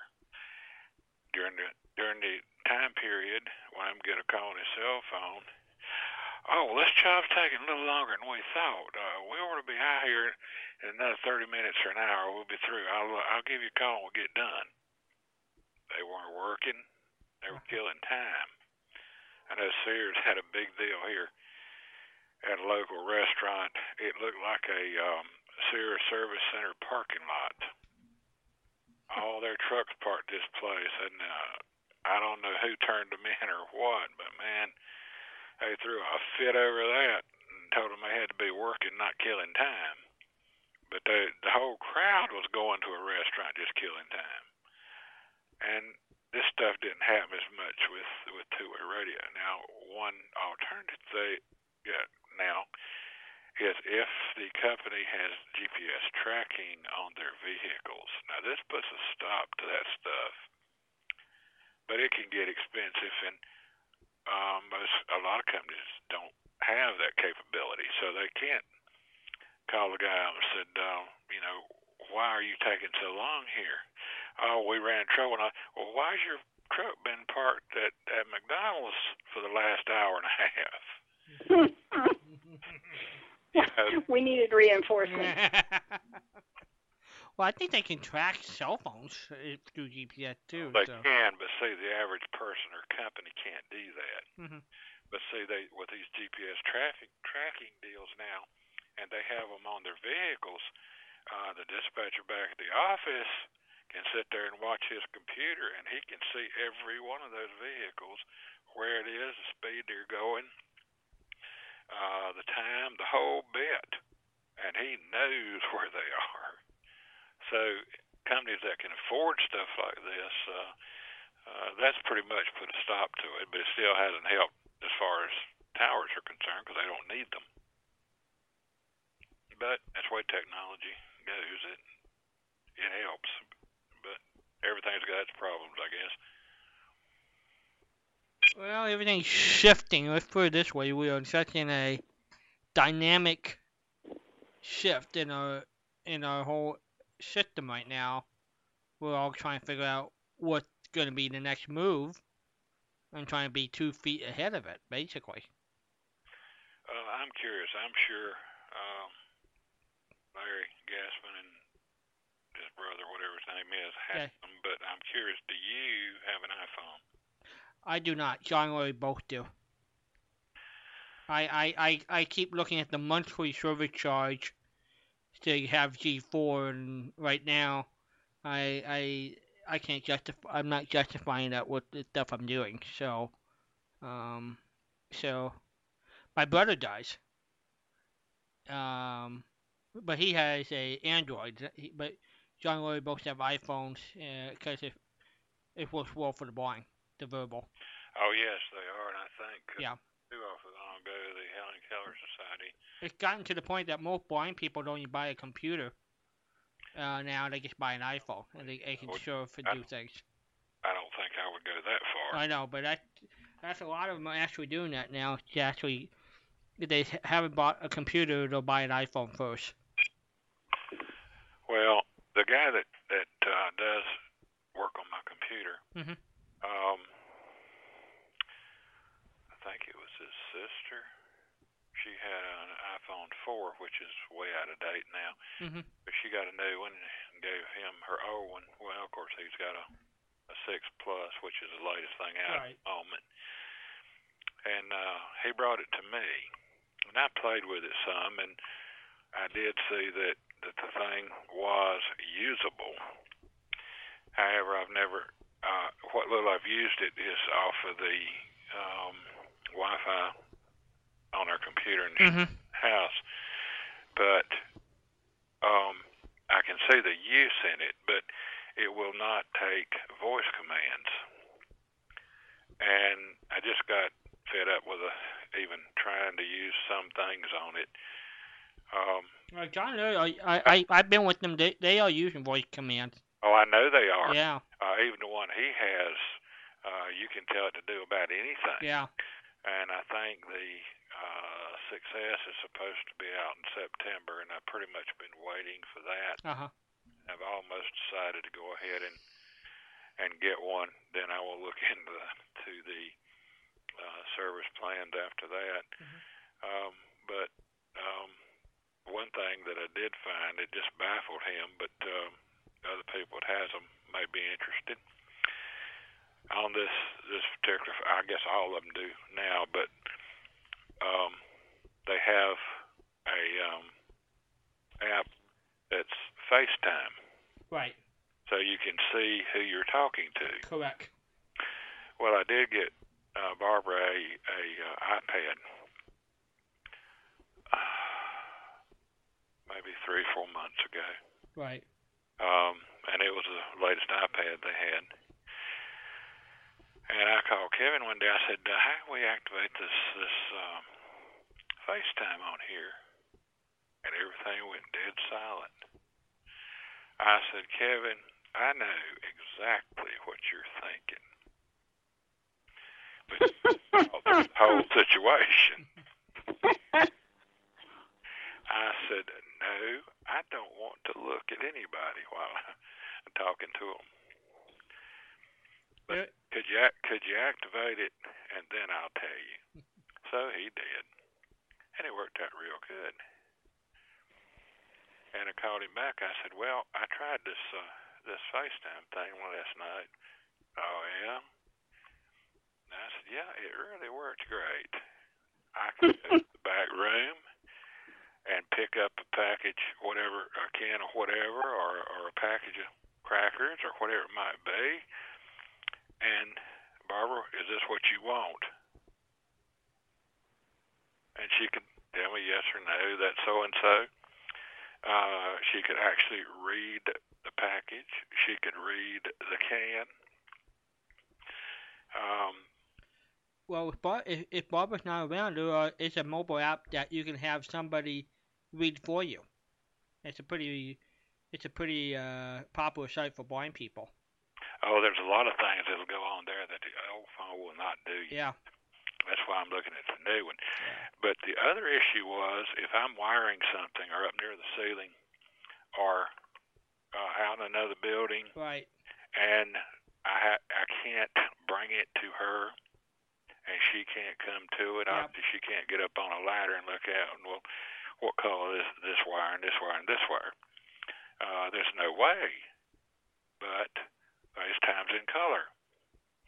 So you hold a wire in your hand, hold a thing up to it. What color's that one? What color's that one? She's still sitting at the house in the kitchen. Uh huh. So it's got a lot of very useful applications that I guess the average person wouldn't think about. Yeah, it's like the one with when the blind people love this one that reads labels and things. Like ten thousand people signed up in the first couple of hours of the thing. It was just remarkable, you know, with some of these mobile apps. So That, check it I'll get to that one in a minute, or what I think. Yeah. Um, another thing this will do, I mean, she can read an envelope to me or an address on a packet. Right. I'm in the shop, she's at the house. Uh, but now back to this. They do have a barcode app that goes on the phone, which I got. Uh, that one is practically unusable. Mhm. I do have one of the barcode readers from Envision America. Now, it's instant. You may have to look for a barcode sometime with it, but most of the time, uh, as soon as it sees it, it'll tell you what it is. But the one on the iPhone 4 is practically useless as far as I'm concerned. Now, I think it will do better on the newer ones, but I haven't had a newer one to play with it, so I don't know. And then you've got the on the newer ones, the uh, oh heck, what's it called? Um, but it will read printed documents or whatever Right. to you. Uh, you just have to get the thing the right distance away and get it level. But they've even got a um, vibrator on it that will let you know when the phone is level in relation to the paper. And you say, well, yeah, why don't you lay it on the paper? But you have to move it back five or six inches so it can see the whole page, and it wants to be level. So this thing, uh, the closer and closer you get to the level, the less it vibrates, and once it quits vibrating, you know it's right on. And then you can take a picture of it, and it would read the page to you. I'm kind of looking forward to that. Sure. This this phone won't do it. Well, they've been installing this in the, a lot of stores around the country and haven't activated this, but eventually what they want to do is get rid of, of currency. Uh, and they're using short technology to that way people are paying for items with their phone and then they can do away with the cash register. Well, the capability out there to pay with your phone already exists. However, I'm sure they're going to do a whole lot more with it. I've just, I've really got a problem with linking that to my bank account. Mm-hmm. Um, too many things go wrong with people hacking stuff, and you could get cleaned out, and it wasn't cause you bought. Well, it is cause you bought something, but the something didn't have anything to do with it. Um, I don't know what they're going to do. Well, A real secure um, process. It's interesting now they're trying to decide what's going to be the next international currencies because uh, companies who have employees around the world are creating their own currency to pay them, and that way they don't have to worry about the exchange rates. And they're, they're starting to mess with that.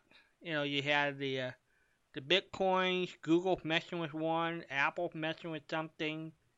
Uh, so a lot of them, and if so, if they break the juggernaut of government putting their own currency, that's going to re- reshape the entire industry.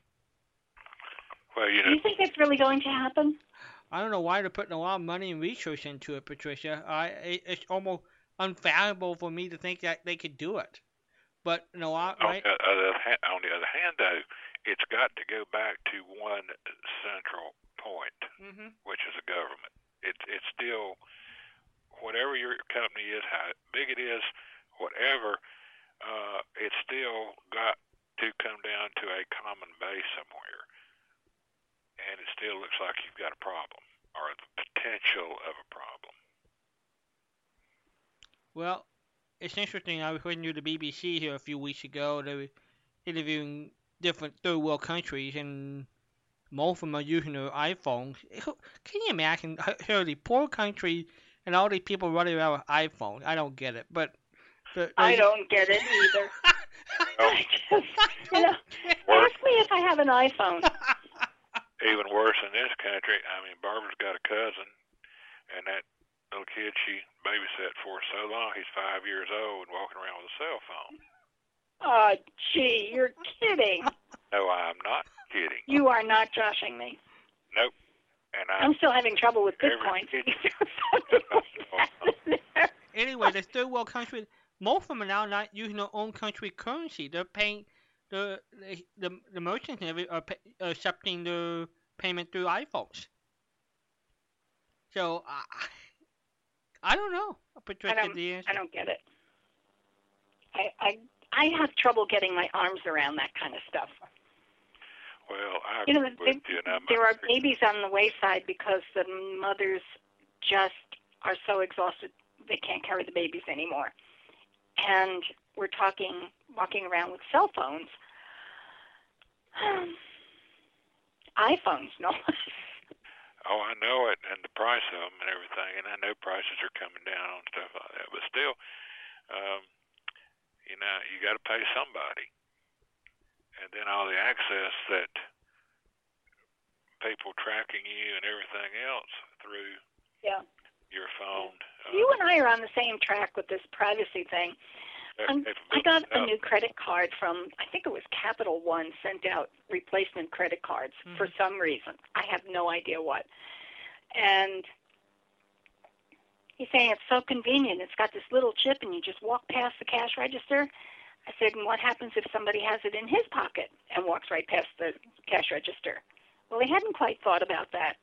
I said, what about the equipment that you can pick up for $59 that will walk past your purse and create a duplicate of your credit card?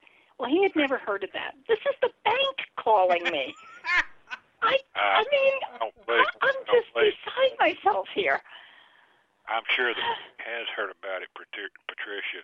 It's one of those deals. You're not supposed to be asking questions like that.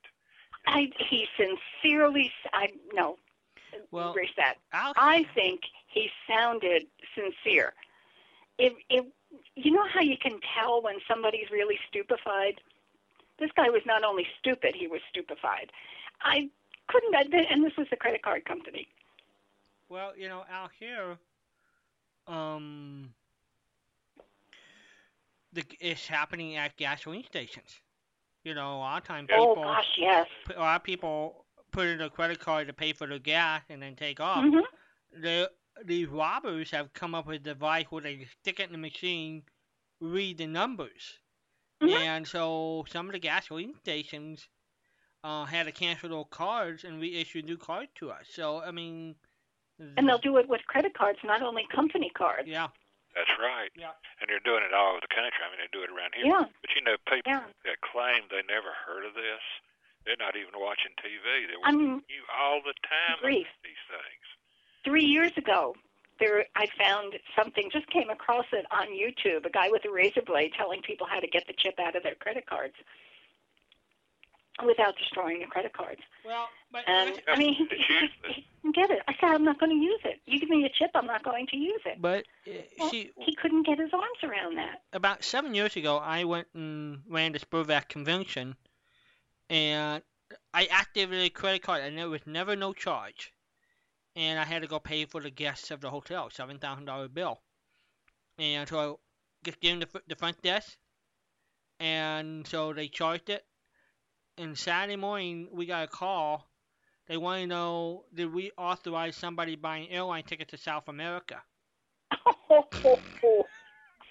Naturally, we said no. So they canceled out. They canceled the card So somebody at the front desk swiped it Sure. or something. So you just never know. Mhm. Yeah. I got a, an email from my credit card company a couple of months ago, one of them anyway, asking if I had attempted to use my card and put this amount on it. And it's in a grocery store in Pennsylvania. Yeah, no, that, to go something. that was not I who did that. And the only it's one of these little ones. I, I keep saying don't increase, don't increase, because if I lose it, you know, I use it for the for Walgreens and you know just little Mickey Mouse things. But I've got a record of purchases, and they tried to put something like seven hundred dollars on a one thousand dollar credit card. The Stoops didn't even know how little the credit card was, and of course it was refused at the counter. But uh, how did somebody in Pennsylvania get my credit card number? Well, I, I think that it's like Walden said, somebody in that works somewhere you used it has done something. In a lot of cases, and I'm sure there's other ways they can get at it too, but you're talking about the guy telling you how to cut the chip out of your card. Mm-hmm. You may as well just shred it. Because what use is Mhm. a card without the chip in it? You can't use it either. Oh, it, it, this it, they come with the strips that you can slide through the card reader, I've seen that. but they come with these chips so that you can just walk by the cash register and say zippity doo dah, I'm out the door. And I, nobody has come up with the question, well, if I can do it, how come you can't do it if you've got my card in your wallet? Well, most peculiar. Most peculiar. And let me say how how um, secure the systems are. Everybody doesn't have to worry about a thing. But here's your credit card that anybody can use. Uh, I heard today, you know, today they had a major fire in Las Vegas, and one of the hotels had a major fire. Really, I did not know that. And it, uh, it was next. was- anybody hurt? n- people were burned. It was by the swimming pool at, at, at the next to the Bellagio. Um, but one guy who interviewed said, "Well, next to the command with my wallet and iPhone, that's the fire ate up, so I don't have my wallet or my fi- iPhone." And I got thinking, how is that guy going to survive if he's there on vacation and he doesn't have his, you know, ID, his cash money, or his iPhone Yeah. to show? And I guess that, He that doesn't have anything to make a phone call, for Right. goodness sake. Right. Wow. Thank goodness for the Red Cross. Yeah. Well, you you know too that they always send you credit cards in the mail. Yep. Now that mm-hmm. burns me up. 'Cause anybody can take these things out of the mailbox and activate them. Yep. And then you're the one up the creek. Yep. And it, I can't. And that tell me it comes in a plain white envelope. Well, how many plain white envelopes with a stiff credit card shaped bump comes through the mail? oh dear. such, such a bank. I hope they're listening to us tonight. Yeah, Yeah, but on it, Yeah, but- you know from such and such a bank or you know Capital One or whatever. Uh, Mhm. It doesn't really take a genius to figure out what that is. No, so I say it's got a bump in the envelope, and Yeah. I'm supposed to watch for a plain white envelope. Well, when you take it out of the box, I mean, it's, oh dear, oh dear. I, I, Well, then fix it. I, I will drop this after one more comment. They've been advertising something locally, and I don't usually order things off TV, but I Mhm. ordered one of these just to see what it was. 'cause Okay. It was cheap. It has not come yet. I think it's called Card Lock. It is a, I'm sure it's plastic, but it says leather look. But they've got wires woven in it that if you keep your chipped card in this thing, Mhm. not read it. Now I understand Faraday shields, and that's essentially what they're doing. How good it is, I don't know. But Yeah. if you're at a register and you take it out and somebody's within range of a reader, they can still get you. It's just they're not going to do it with you walking by somewhere else with it in your pocket. Mhm. That's assuming this thing works. Right. But it Right. was like ten dollars. The alternative is to line your wallet with aluminum foil. Exactly. That will do. It will not penetrate aluminum foil. The readers. Yes. I mean, isn't this terrible? It's just like, you know, something out of a kid's Flash Gordon show. Well, if we use aluminum foil, they won't be able to get the ray gun Well, after we us. we are I mean, here. I mean, really? I mean, who would have thought that we would be living in the time of Dick Tracy wristwatch or whatever? I mean, we are. Well, the local news here has been warning about the same thing with your car keys, your your uh, remote starter. Yeah. Um, unlocks the car and whatever, uh, your key fob type thing. And you're telling, they're telling everybody to, even at home, to wrap this in foil. And I thought to myself, well, why don't you just take a cookie tin or a candy tin and put it in that? Why go to all that trouble? But they can can get the information off of that walking by your house. Yeah. Incredible.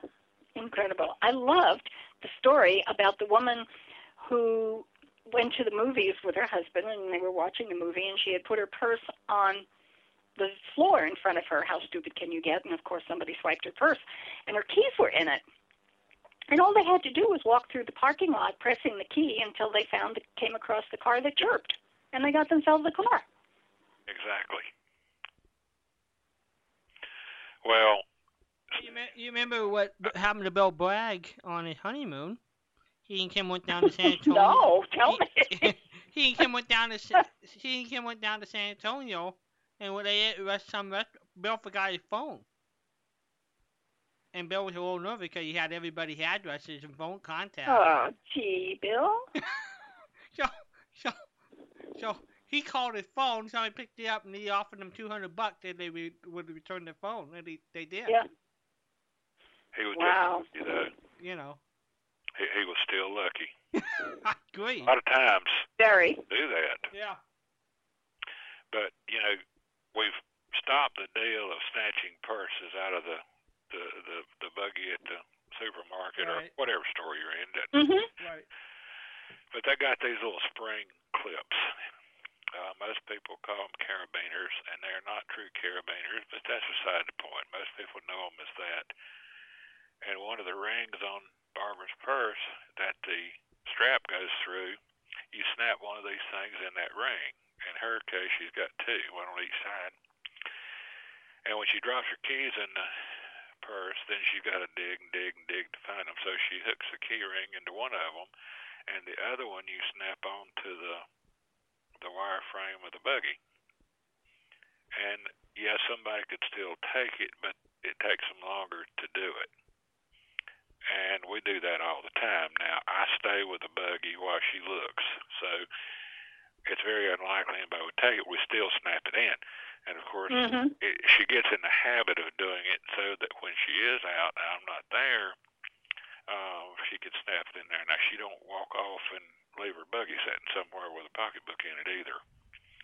But a lot of people do. For people who may not know, there are two new features, I guess, with your cell phone or your iPhone that are pretty handy. One, if you misplace your iPhone, uh, so you actually you can call you you can call a number and it'll tell you where your iPhone's at. So I guess it'll a- activate the GPS system. Mm-hmm. And the other one is, if you think your iPhone is stolen, you can call them up and erase everything on your phone. I have heard of that. Yeah. I Haven't known anybody that And then when you find it, what happens? Uh, you're gonna have to probably re-entry everything. I, don't know You if there's start a retrieval. scratch. Wow. I don't know if there's a retrieval, I'm but wondering too. There's no undo, huh? I don't know. You would think they. I wonder if uh, you know once a week you couldn't download all this to your computer at home. But I think Patricia got a great feat. Patricia, we better take that to the bank. Well, well the undo, the undo. You'll erase it, and then once you get your phone back, Sure. back on. Sure. Yeah, I mean, when I'm, I don't know how a PC works, but if I move something, for example, if I'm taking an MP3 out of one of my files Right. and I put it in the wrong place, Mhm. I just click on one of the command buttons and it says undo, and it moves it back to where it was. Well, it just looks like you know you could plug a cable or even wirelessly uh, download all your data Yeah. in a more secure location, uh, even once a week. Yeah, you're going to lose some stuff, but you wouldn't lose it all. Yeah. I would think there would probably even be an app out there to do that. I haven't looked into it because I haven't had the problem, but Right. I didn't have an iPhone. But still, you understand the point. Sure. Oh well. Hmm. Now we've solved everything. Hey, we we might as well go in business and cash in. I think we just come up with a new mobile app. Yeah. We just need to spend, we need to spend fifty nine dollars and start walking past people in the supermarket. Well, they do have one other thing now. My computer guy's sister locked herself out of the house because she walked out without her keys, and her husband didn't have his either because she was going to be driving. There they were locked outside. Well, he had to go over and get a window open so they could get in and get your keys. So he immediately got one of these uh, locator apps and a and a trick you do to go on her keys so that if she got you know x distance away from the keys, the phone would start beeping, and I left them. Now, if you look at it on the case of a purse or whatever, a briefcase, a laptop case, whatever, uh, if you have one of these in your purse or case or whatever, um, you know, once you got 10 feet from it or whatever, it's going to alert you immediately. um, You had a babysitter in your briefcase. That's do what? You have a babysitter in your briefcase. Well, yes, or whatever you want to put it in. It's so Um, fun. It's so funny. I can see where that would be very useful. If that went off, you immediately look around and see who's running, and then you. Mm-hmm. It's so funny when we drive with John and Lori. They're in the they're in the back seat, push bringing us up on the GPS, and they're telling us where we are and how far the restaurant and everything. And when they threw the surprise birthday party this year, the younger brother Kevin refused them uh, to look at their phones to figure out where they were, and they drove in a circle for 45 minutes, made sure John and Lori couldn't figure out where they were well, before they went to the birthday party, the surprise birthday party location. You know. It's more difficult to surprise. Mm-hmm. Oh. Indeed. So, well, Harwood, it is always fun to talk with you, and I'm so glad you called in. I was just, uh, you know, I have a handful of people I was thinking of this week, and you were in that handful. So I'm, I'm really delighted to hear from you. You you can always email. I know you don't make phone calls, but you can email anyway. Yes, I can. So anytime. I will do that. Shame on me for not. Well, I should too, so I can't really say anything. Uh, I run yeah, but I was the one Oh, no. thinking of you and hoping you were all right. So yes, indeed, I should have sent an email. I've run across your email several times, and I still didn't do anything. I thought, well, I ought to email her, and I go right on what I was doing and don't do it. So I, I can't say anything. it's like the Bickersons. You say it, but you won't do it. Do it now, John. Yep, exactly. Yeah, yeah. I was looking, listening to some Bickersons. I think just today, and my goodness, gosh, they were good. They were good. They were, but I'd hate to have her in my house. Oh my gosh. Oh my gosh. And, and the writer Phil Rapp's really that when I had when I sat down and talked to his son, he said, "Yeah, that's what mom and dad were like at the middle of the night." So he said it was easy Dear me. dialogue writing. Dear me. Dear me. Well, I will try to make my yearly call sometime. You call you call us more often, please. I will try. Sometimes it seems to be more difficult, but uh, I was awake this time and thought maybe I was early enough to beat the closing, and uh, sure enough, and here I am, You did it. Good. and we'll see y'all again. All right, Harwood. Okay, Harwood. Thank you. Bye bye. Bye bye. Well, Bye. we just got a few more minutes left because uh, they're gonna be doing maintenance on Live 365 throughout the night, starting at around 3 a.m.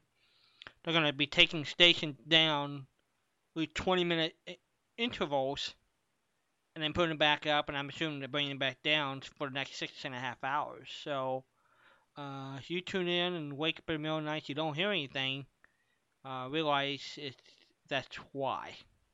Because there's nothing to hear. That's right. I was going to say something to you, and it's out of my head. Well, you know the nice Hmm. thing, you know, you know the nice thing about it. Right. It's You a surprise when I think. You have my you have my number. You can always call me. This is true. I think I was going to add a comment about the Bickersons. The first time I heard a Bickersons skit, and it was with Frances Langford and Don Ameche. Yeah. I thought, what a witch. and I was so irritated that she wouldn't let this poor guy go to sleep that I missed some of the humor in it. It took at least two more shows before I caught on and got swept up in the humor of it. But the first time I heard it, she irritated me because she wouldn't leave the poor guy alone.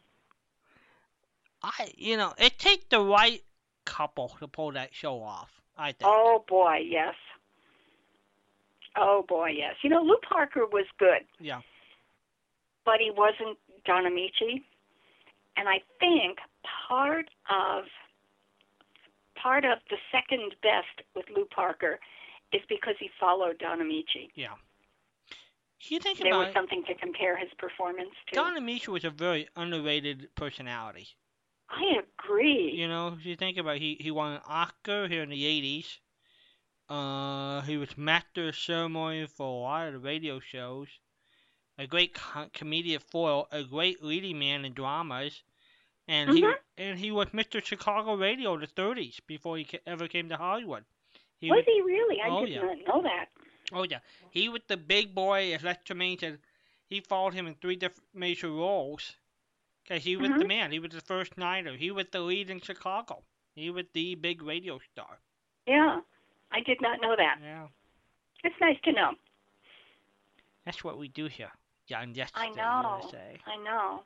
They had a movie poster auction Mhm. this week, and nothing big happened.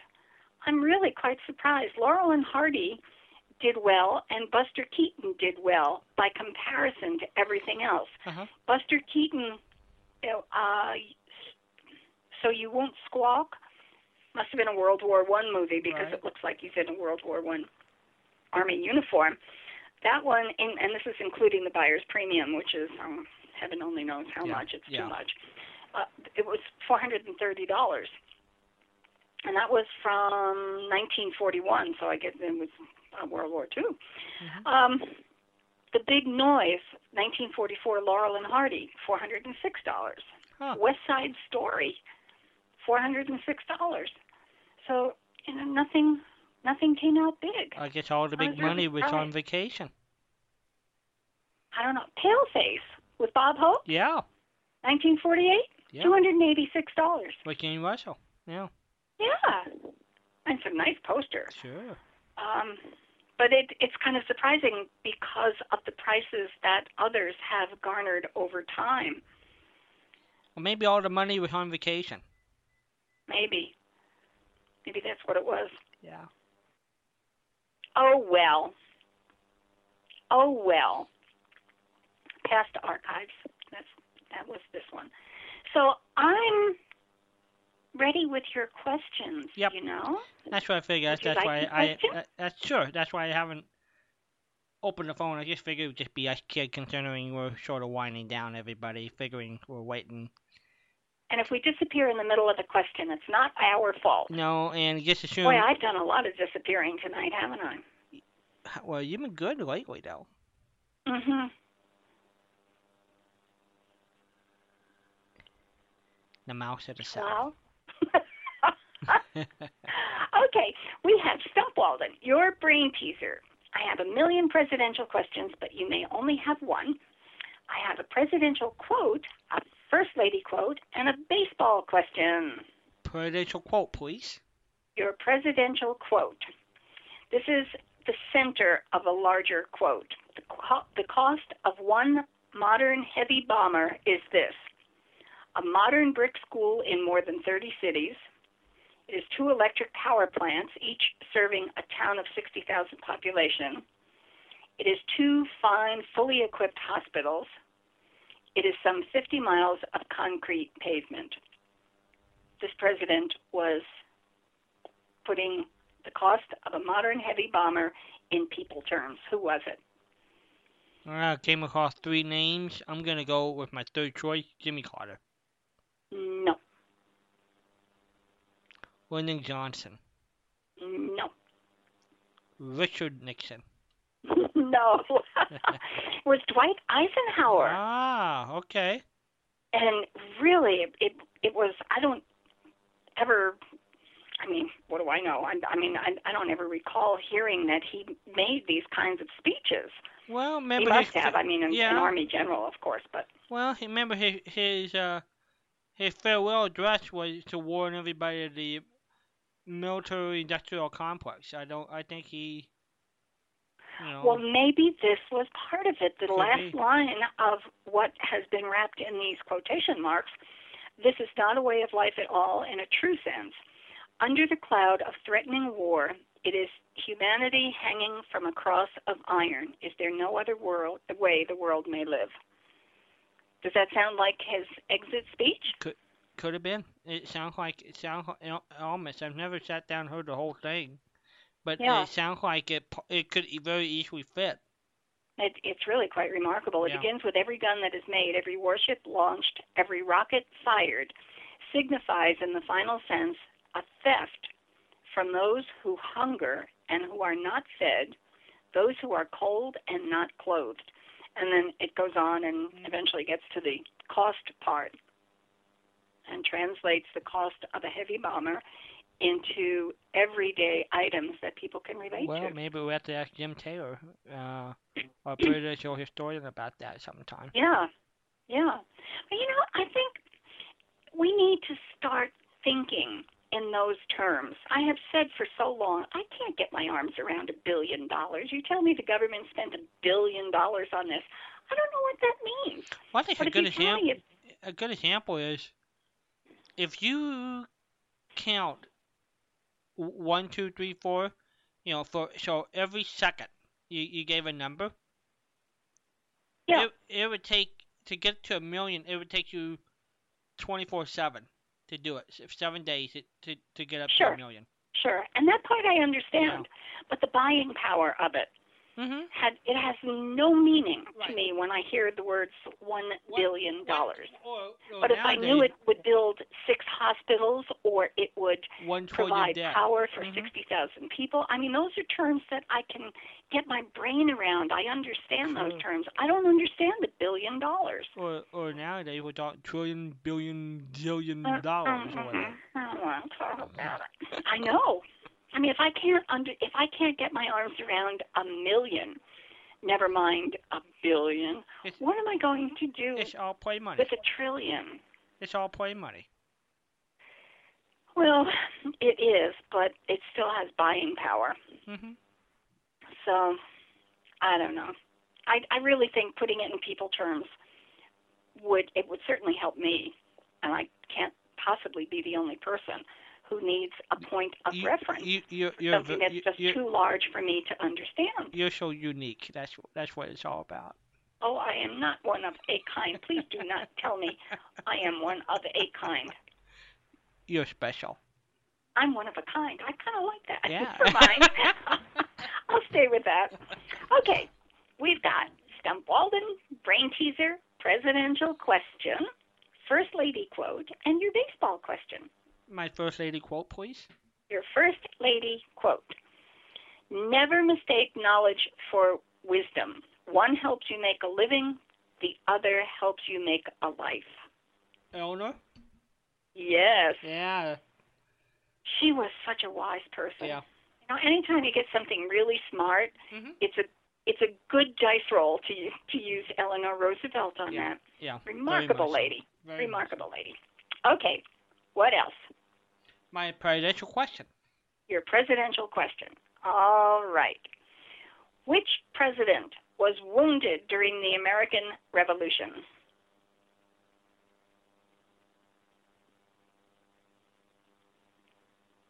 Everything on the internet is true now. Mhm. Well, let's go with the obvious, George Washington. No. I, you know, that's really interesting. Somebody must have tried to hurt him. Um, you know, you can't be a general in war and not have somebody try to hurt you. Of course, everybody who was on the colonial side was people were trying to hurt them. But would we not have heard about a wound as a really major part of George Washington's history? We would have. Or would we? We would have, Would we? maybe. You think so? Yeah. Uh-huh. Okay. Well, it wasn't George Washington. Well, was it we have logically and literally crossed him off the list. was it James Monroe? Yes, it was. Wow. Very good. Very good. It did not say where or, you know. Yeah. So I Yeah. I have no idea if it was an embarrassment. Mm. But yes, he he was wounded. Any kind of a wound is a bad thing. Shame on me for even suggesting otherwise. Okay, what else? My baseball question. Your baseball question, really? Now I have to I have to do this correctly. Herman Schaefer, who was nicknamed Germany. Herman Schaefer stole first base on August 4th, 1911.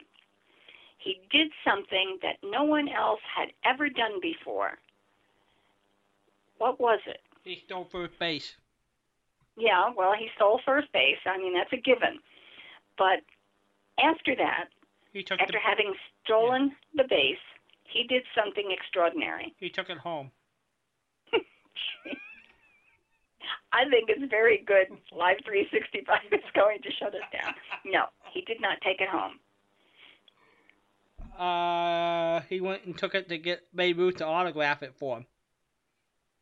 1911, dear. Um, he went and took it to the. Dear, Fo- that, that was a terrible time. I'm sorry. he went and took it to the. He went and took it to the Ford plant and asked them to make a tire rubber thing out of it that he could drive it home.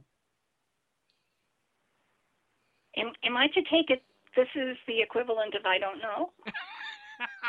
You're so smart. Okay, I'm on target there. Well, I want to make sure that I have this in proper sequence. Okay. He stole second base, then ran back to first base, and got caught in a rundown between first and second. And it was a diversionary tactic because his original intention, and he did it correctly, was that his teammate on third base could run for home while everybody was tangled up with him in between first and second base. Isn't that an incredible ploy? Yeah, very good. Very. I just loved that story. I don't know if it's ever been done again. It must have been. Oh yeah. They get guys get caught in a rundown and they just try to keep it going as long as possible until they can get a run to score. Until they get a run in. Well, he was the first one who ever did it. Well, ever, ever. I did not know you could steal first base. I wonder when that rule changed. I don't know. Yeah. Well, actually, he stole second base. Okay.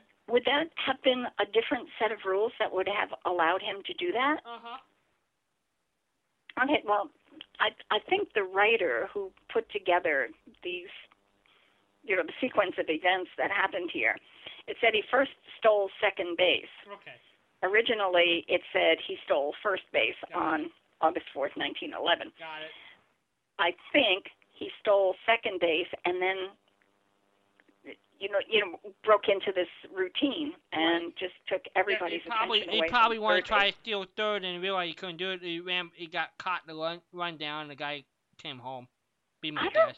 I I think, according to what I'm reading here, it was a deliberate ploy on his part to get hung up between first and second because at some point in the game he knew he was not going to make it home.